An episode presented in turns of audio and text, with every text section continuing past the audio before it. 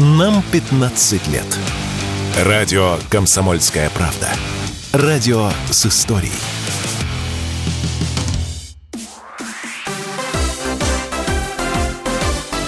Новости спорта.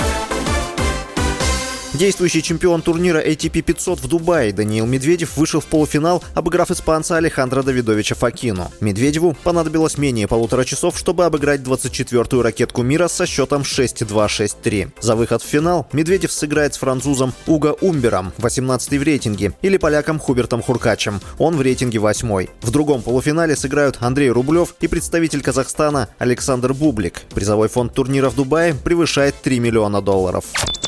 Московский ЦСКА начал защиту чемпионского титула с крупной победы над Ярославским «Локомотивом» в первом раунде плей-офф КХЛ. Игра в Ярославле завершилась со счетом 0-4. Второй матч серии пройдет в Ярославле 2 марта. ЦСКА завершил регулярный чемпионат на шестом месте в западной конференции. «Локомотив» на третьем.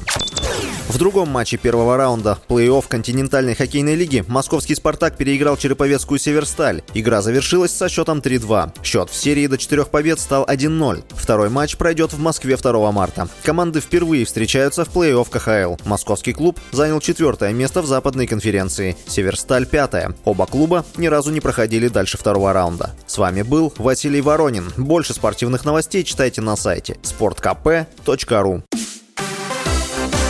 Новости спорта.